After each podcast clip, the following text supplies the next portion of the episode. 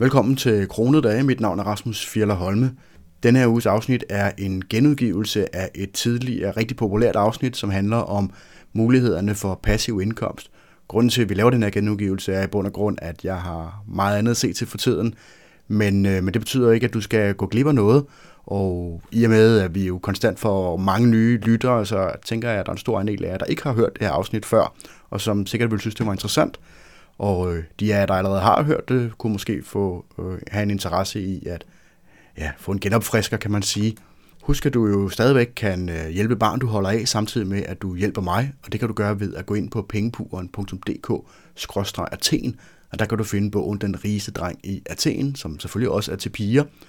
Og til jer, som allerede har givet bogen til jeres børn og øh, venter på nummer 2 og 3, så kan jeg med stor glæde fortælle, at jeg for et par dage siden modtog den endelige tekst og illustrationer. Det har jo trukket gevaldigt ud øh, af mange årsager. Øh, dels har Tim, som har skrevet bogen, haft temmelig travlt med personlige ting og sager. Og, øh, og så var det jo, som jeg fortalte på et tidspunkt, at ham, der lavede illustrationerne, dels er meget eftertragtet, men også havde sit hus til at brænde ned. Det lyder helt vildt, men det var det, der skete, og det betød også, at han, jeg ved ikke, om han mistede noget materiale, men han øh, havde jo selvfølgelig en periode, hvor han ikke kunne arbejde fuld tid. Men nu er det der endelig, og øh, jeg har sådan set oversat den til dansk og afventer lige nogle ting og sager, jeg skal modtage for at kunne udgive bogen. Så skal den lige laves som et, et øh, sådan testtryk og sådan nogle ting. Men øh, så hurtigt som muligt, så kommer bogen nummer to ud, og øh, den er endnu bedre end etteren. Etteren lærte jo børnene, hvordan man fik et fornuftigt forhold til privatøkonomien, hvordan man kunne tjene penge, hvad der ligesom skulle til for, at man kunne tjene penge, og hvordan du kunne have lidt sjov med noget det, du tjener, samtidig med, at du også lagde til side til dagen og vejen. Nummer to, den handler om, hvordan du kan få dine penge til at formere sig, især når du ikke laver noget, når du sover. Og det er jo faktisk, som sagt, det, som det her afsnit det kommer til at handle om, så lad os øh, bare kaste os ud i det. Emnet for den her uge på, uges podcast, det er passiv indkomst, som du sikkert allerede ved. Hvad er passiv indkomst for noget? Helt konkret, så er det indtægt fra kilder, som ikke kræver en løbende indsats. Det vil sige penge, man tjener, uden at man skal arbejde for dem. I hvert fald kun, hvor man ligesom skal lave en minimal indsats eller et lille stykke arbejde. Eller det vil sige, at man arbejder måske i starten, men så senere så fortsætter pengene med at rulle ind, også når man ikke arbejder. Passiv indkomst, det står derfor i kontrast til det, jeg kalder aktiv indkomst, hvor man veksler sin tid til penge. Aktiv indkomst, det kan være, øh, det kan være meget lav indkomst, eller det kan også være meget høj. Øh, nogle har jo selvfølgelig en høj løn, nogle har en lav løn. Men det, det har til fælles, det er, at den indkomst her, den forsvinder i samme minut, som man stopper med at gøre en indsats. Lige snart man stopper med sit arbejde, eller, eller holder øh, ikke, ikke laver noget for nogle kunder, hvis man er freelancer eller noget af den stil, jamen, så kommer der bare ikke flere penge ind. Og typisk er det jo som sagt vores arbejde, der hvor pengestrømmen den er direkte afhængig af den løbende indsats. Aktiv indtægt, det kan også sagtens øh, bruges som en glimrende sidebeskæftigelse. Altså man kan sagtens finde sidebeskæftigelse, som ikke er passiv, men som er aktiv, øh, men det er ikke det, vi skal snakke om i dag. Så kan man jo så spørge, hvorfor passiv indkomst er så fedt, for det giver jo måske lidt sig selv, at fordelen ved passiv indkomst, det er, at man kan bruge sine penge eller sin tid på noget andet. Hvad enten det er at tjene flere penge, eller dyrke sin hobby, eller se mere til familie og venner og den slags. En anden fordel, det er jo så også, at en passiv indkomst, det typisk ikke er lokationsbestemt, og derfor så kan man opholde sig der, hvor man vil i verden, og man skal ikke pendle eller noget af den stil øh, en klar en fordel, hvis man gerne vil have netop mere frihed til at gøre, som man har lyst til.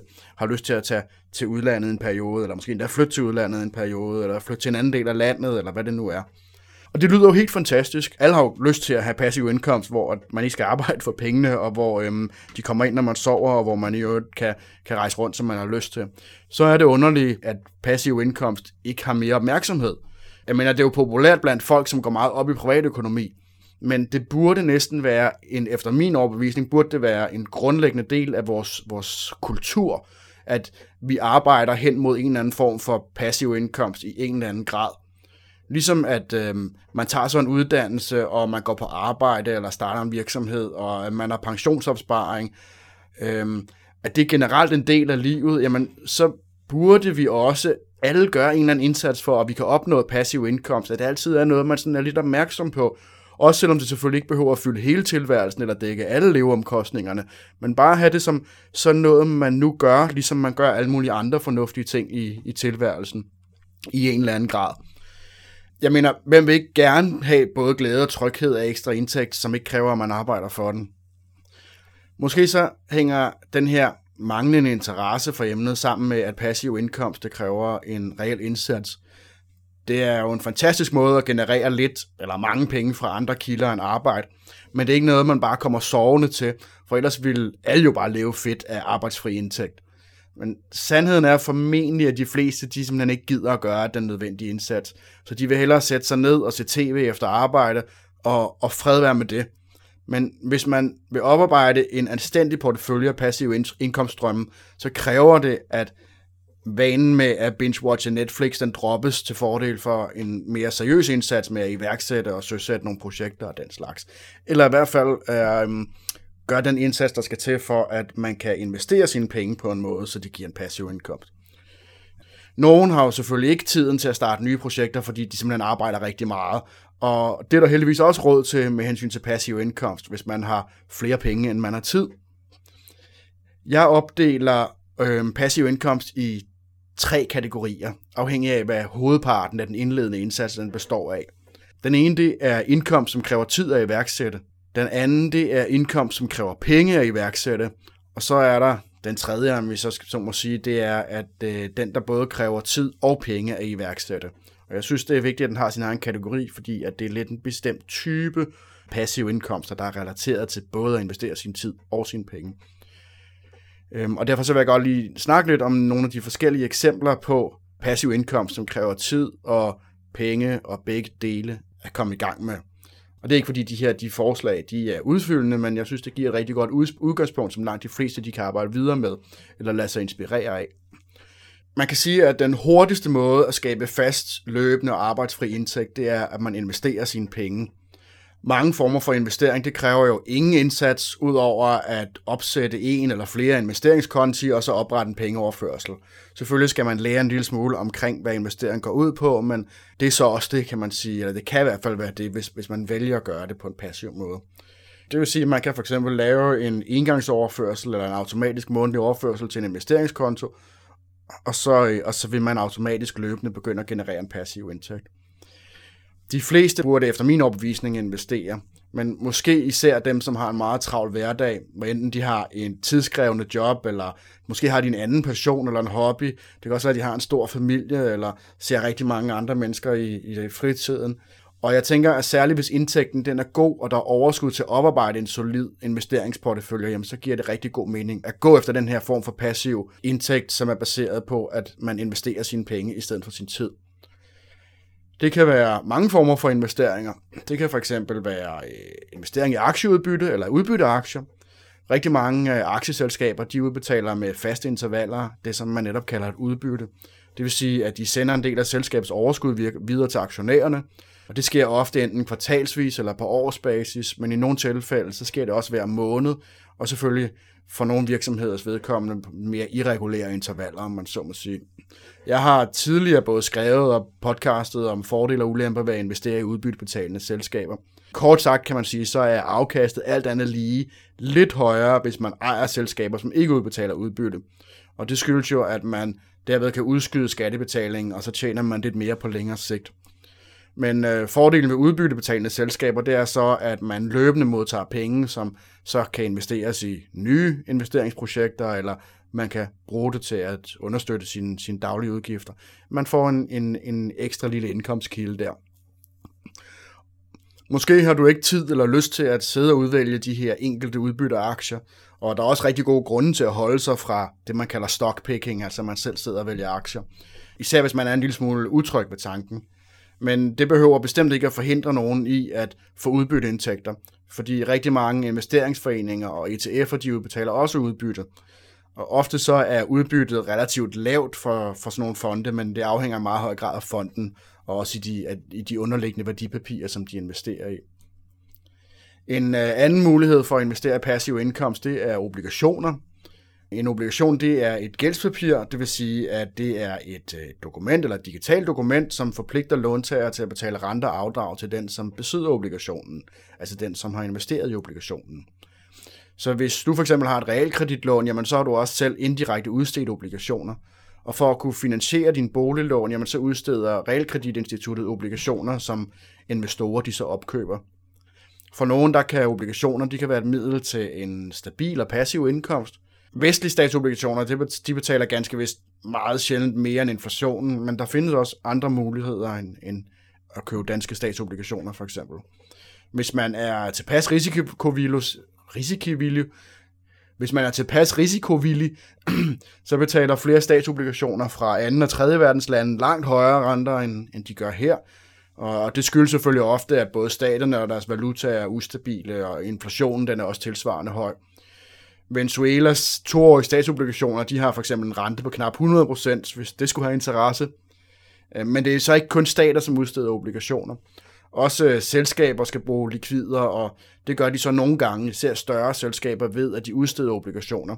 Og de har typisk en lidt højere rente end statsobligationer, fordi de selvfølgelig ikke har en stat i ryggen, hvis, hvis noget skulle gå galt. De her virksomhedsobligationer, de kan enten købes individuelt på det åbne marked, eller også kan de købes indirekte via en investeringsforening eller en ETF også. Så ligesom man kan købe aktier via en investeringsforening eller en fond, så kan man også købe obligationer. En fordel ved virksomhedsobligationer, det er jo så, at man som kreditor har krav på sine penge, selv hvis virksomheden de går konkurs. Det vil sige, at man bliver stillet op i køen et eller andet sted i, øh, i konkursboet, og så kan det være, hvis man er heldig, at man får lidt af det tilbage. Og det står jo i kontrast til aktionærer, altså dem, som køber sig ind i virksomhederne, fordi de jo netop er medejere. Og så medejer i et firma, som går konkurs, jamen så taber man jo hele investeringen.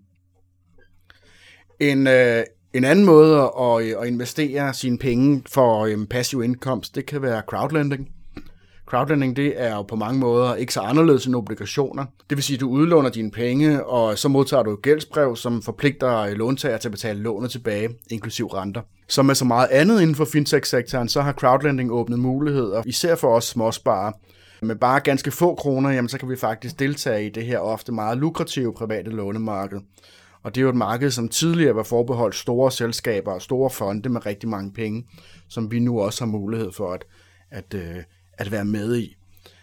Afkastet for crowdlending, det har hidtil været ganske flot øh, for mig. Øh, en ganske høj procentsats, men på grund af den relativt korte historik inden for crowdlending, så er risikoen øh, relativt svær at vurdere. Hvis du vil læse mere om emnet, så har jeg udgivet den bedste og den eneste danske bog på emnet, og den kan du finde inde på pengepuren.dk-crowdlending. Men der er således rigtig mange muligheder for, at man kan generere passiv indkomst, hvis man har nogle penge at investere. Og, øh, og det er selvfølgelig interessant for alle, tænker jeg, men måske er det især interessant, hvis man arbejder rigtig meget, og man har flere penge, end man har tid. Hvis man har mindre penge, end man har tid, så er der heldigvis også en mulighed. Fordi at passiv indkomst, det er ikke kun noget, man kan skaffe ved, at man investerer sine penge. Der er også mulighed for, at man kan investere sin tid og sine evner, de kvalifikationer, man eventuelt har. Især hvis man er meget specialiseret inden for noget. Og ofte så koster det næsten ingenting at komme i gang, øhm, hvis man så er villig til at betale med sin fritid i stedet for. En øh, meget udbredt form for passiv indkomst, det er affiliate marketing. Affiliate marketing, det er reelt et andet ord for, at øh, man bliver betalt for at skaffe kunder, og, øh, og der er rigtig mange penge i det her affiliate marked hvis du på den ene eller anden måde kan skaffe en virksomhed flere kunder, jamen så betaler de jo ofte gerne for det, det er klart, fordi at Øh, de vil hellere tjene en lille smule mindre ved at betale dig noget, mod at de slet ikke får solgt den ekstra vare, som du ellers kunne skaffe dem. Man kan jo sige, at for, på, en, på en grim måde, så er du provisionslønnet, uden at du har nogen ansættelseskontrakt. Men det er så ikke så nær så surt, som det lyder. Fordi fordelen ved digital affiliate marketing, det er, at indsatsen kun skal gøres én gang i stedet for at ringe rundt til potentielle kunder i en marketingsfirma, jamen så driver du her din egen online marketingsfirma. Det betyder jo selvfølgelig, at du også skummer øh, fløden, du får hele afkastet, til gengæld så er du så også ansvarlig for at, at, øh, at rent faktisk øh, producere noget, af, altså skaffe nogle kunder. Blogging og YouTube, det er typisk måden at øh, generere den her form for passiv indkomst. Hvis jeg for eksempel stoppede med at skrive på pengepuren.dk i dag, jamen så ville der fortsat komme nogle penge ind i en længere periode efterfølgende. Jeg har også tidligere sagt, at blogging ikke er passiv indkomst, øhm, fordi der er rigtig meget arbejde i det, men det er jo passiv indkomst i den forstand, at det arbejde, jeg har lagt, jamen det skulle meget gerne blive ved med at give mig penge selv, hvis jeg stoppede helt med at blogge. Men det har en ret stor betydning, hvordan man tilrettelægger sin YouTube-profil eller sin blog, hvis det er det, man laver. For at tjene penge, så skal der jo være nogen, som læser eller ser det, som man lægger ud. Og rigtig mange af de her såkaldte influencers, et af de grimme store i moderne tid, de baserer deres tilgang på at have fans, som er det næstgrimmeste ord i moderne tid, men folk, som konstant vender tilbage for at se, hvad man nu har lavet. Folk, som, som synes, det man laver er særlig interessant i forhold til, hvad andre gør, og som, som venter på, at du kommer med noget nyt. Og det kan jo være sådan noget som politiske emner, eller ny teknologi, eller, eller bare underholdning. Men den slags øhm, producenter, eller, eller YouTubers og, og bloggere, de er jo nødt til at konstant at udarbejde nyt materiale, for ikke hurtigt at miste deres læsere eller seere. Og det er jo selvfølgelig et element af passiv indkomst, men ikke altid på længere sigt, eller kun i mindre grad på længere sigt, alt efter hvordan og hvorledes det er sat op. Det er formentlig også en af grundene til, at rigtig mange succesfulde YouTubere, de brænder ud, fordi de hele tiden skal finde på noget nyt. Men det man kan gøre, det er, at man kan lave evergreen materiale, som i mindre grad er baseret på, at man har fans, men mere sådan på generel interesse for et emne. Så hvis nu for eksempel du har udgivet en god video på YouTube om, hvordan man skifter blæ på et barn, jamen så vil der jo altid være nybagte forældre, som ser videoen. Også folk, som ikke aner, hvem du er, eller har nogen interesse i, i dig generelt.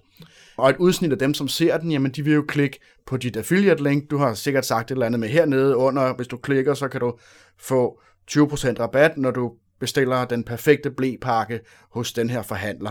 Og der vil være nogen, der klikker igennem og køber det, og så vil du modtage en øh, løbende passiv indkomst fra det her blæfirma, uden at du skal løfte en finger. Selvfølgelig i praksis så er det jo ikke helt så enkelt, fordi der er sikkert også mange andre, som har lavet videoer om blæskift, og du skal nok udgive flere videoer, før at indkomsten den ligesom kan mærkes. Men konceptet er det samme. Det, skal bare, øh, det kræver bare en, en større indsats, end bare at udgive en enkelt video, eller skrive en enkelt øh, blogpost blogpost, blogartikel. Og jeg vil våge den påstand, at langt de fleste, de kan godt finde en god evergreen niche for at tjene nogle penge. Men det kræver rigtig meget tid, særligt når man er ny i faget, om man så må sige, fordi der er rigtig meget, som skal læres. Efter min erfaring, så er den eneste reelle hindring for en intelligent og motiveret affiliate marketingsmand eller kvinde, det er tid. Der er meget af den her slags, det foregår i fritiden, så man er jo også nødt til at opgive Netflix og anden tidsspil, men så sparer man jo samtidig den udgift, kan man sige. Det fede ved affiliate marketing, det er, at det typisk ikke koster mere end nogle få hundrede kroner at komme i gang. Måske skal man købe et domæne øh, og, en, og et sted at have sin, sin hjemmeside liggende. Hvis man er YouTuber, så skal man ikke engang det, hvis, hvis man bare har en telefon, der kan optage video. Øh, så nogle gange, så kan man endda komme i gang med sådan noget fuldstændig gratis. Det betyder ikke på nogen måde, at det er nemt, men det kræver ikke, at man tjener, eller man, man, man har overskud, økonomisk overskud til at kaste sig ud i sådan noget. En anden måde at tjene penge på passiv indkomst, det er, at man sælger digitale produkter, som man selv har lavet. Det kan fx være software, for eksempel en app til smartphones, hvis man kan programmere, eller man er villig til at lære at programmere. Der er jo andre fordele ved at lære at programmere, så, øhm, så det kan jo selvfølgelig være en af det, men, men samtidig så kan man jo bruge det i alle mulige andre sammenhænge. Og øh, man behøver ikke at udvikle et eller andet verdenskendt digitalt produkt for at tjene penge på en app. Øh, bare den opfylder et behov for, for nogen, eller for tilstrækkeligt mange mennesker. Altså, hvis du regner lidt på, hvor meget du vil kunne sælge din app for, og hvor mange mennesker, der potentielt kunne være interesseret i det, øh, for så vidt du gør det på engelsk for eksempel, så du har et meget større marked, jamen så kan du være meget, meget nichepræget, og så stadigvæk tjene nogle penge. Man kan også sælge bøger. Hvad ved du en hel masse om? de fleste de er jo eksperter i et eller andet, så hvorfor ikke skrive det ned og dele sin viden med, med omverdenen? Og det fede ved øh, leve i vores tid, det er, at man ikke behøver et forlag for at udgive en bog.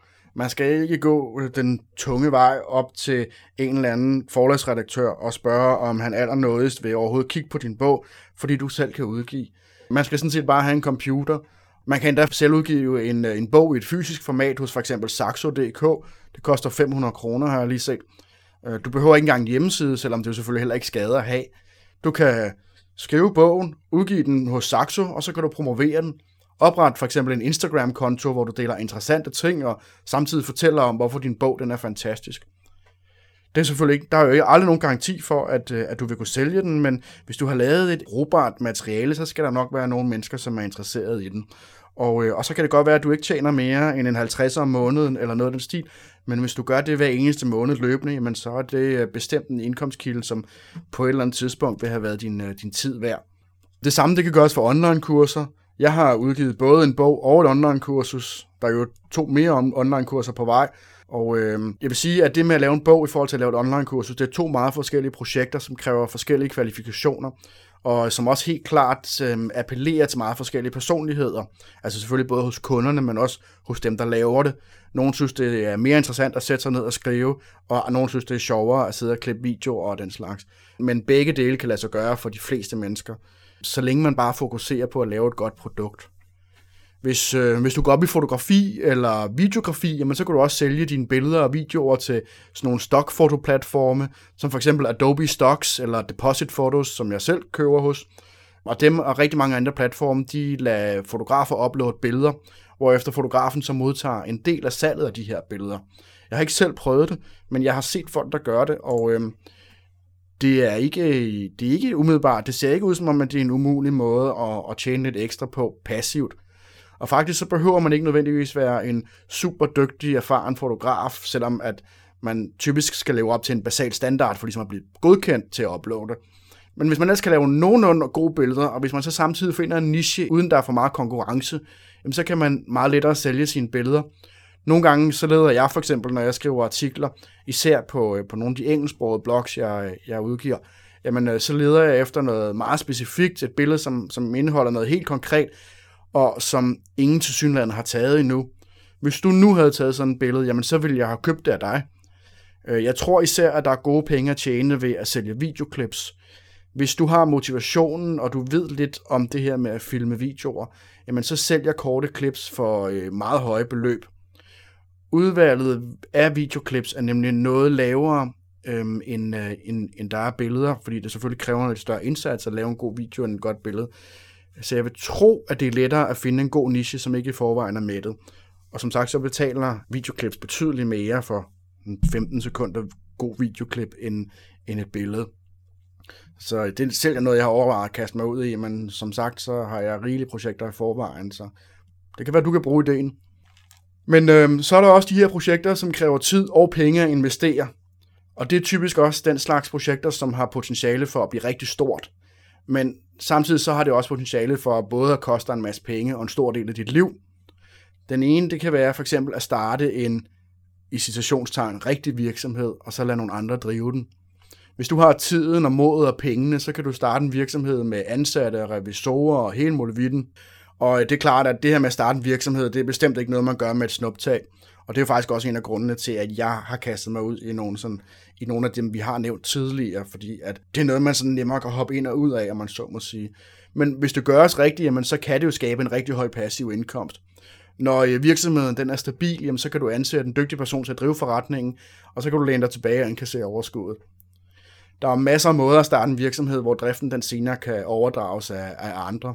Det kan være en øh, pølsevogn eller en online shop, hvor du udliciterer driften til en anden virksomhed eller en anden person. Jeg mindes desværre ikke, hvem det var, men en eller anden sagde, at McDonald's blev en succes, fordi de havde en model, der var så simpel, at de kunne lade tjalrygende teenager drive den. Øh, det, jeg har også andre på grunden til, øh, eller forklaringer på, hvorfor McDonald's er populær, men jeg synes, øh, jeg synes det er et interessant perspektiv, og der er nok et eller andet om det i hvert fald. Hvis du betaler andre for at lave arbejdet, jamen så vil profitten naturligvis være mindre, men så kan du til gengæld bruge tiden på noget andet. Og hvis du ikke vil starte helt fra bunden, så kan du også købe en virksomhed på øh, saxis.dk. Øh, der er altid en masse virksomheder til salg, og når jeg går igennem den, så vil jeg sige, at der er en hel del skrammel derimellem, men der er også nogle interessante muligheder. Jeg kan også se, at der er rigtig mange af dem, der, udbyder deres, øh, deres virksomheder, som, som tilbyder at, at hjælpe dig med at komme i gang. En anden og den sidste mulighed i den her podcast, det er investeringsejendommen. Her skal du bruge en del penge på at købe ejendommene, og så skal du bruge en del tid på at finde de rigtige ejendomme. Og hvis du vil, så kan du herefter udlicitere ejendomsadministrationen til professionelle, og det betyder jo så, at du ikke selv skal øh, udarbejde kontrakter og skaffe håndværkere og lave regnskaber og alt det der. Og det betyder jo, at det i udstrakt grad i hvert fald er en passiv indkomstkilde. Generelt så er udlicitering også en effektiv måde at automatisere en del opgaver. Man kan hyre freelancers eller virksomheder til rigtig mange forskellige ting, man kaster sig ud i. Øh, og via websites som for eksempel Fiverr og Upwork, der kan man hyre folk til en bred palette af opgaver, uden at man samtidig skal bøvle med ansættelseskontrakter og regnskaber osv. Og så kan man minimere sine egne opgaver og måske holde sig til det, man, man selv synes om, og, øh, og som øh, stadigvæk er arbejde, kan man sige, men som en eller anden engang har sagt, do what you like and you never have to work a day in your life. Så der er altså en masse forskellige måder at generere passiv indkomst, og, og hverken penge eller tidsmangel er efter min overbevisning en undskyldning. Man kan sige, at hvis du både mangler tid og penge, så er det måske tid til at tage dine prioriteter op til revision. Jeg håber, du kan bruge den her podcast til noget. Pas godt på jer selv derude.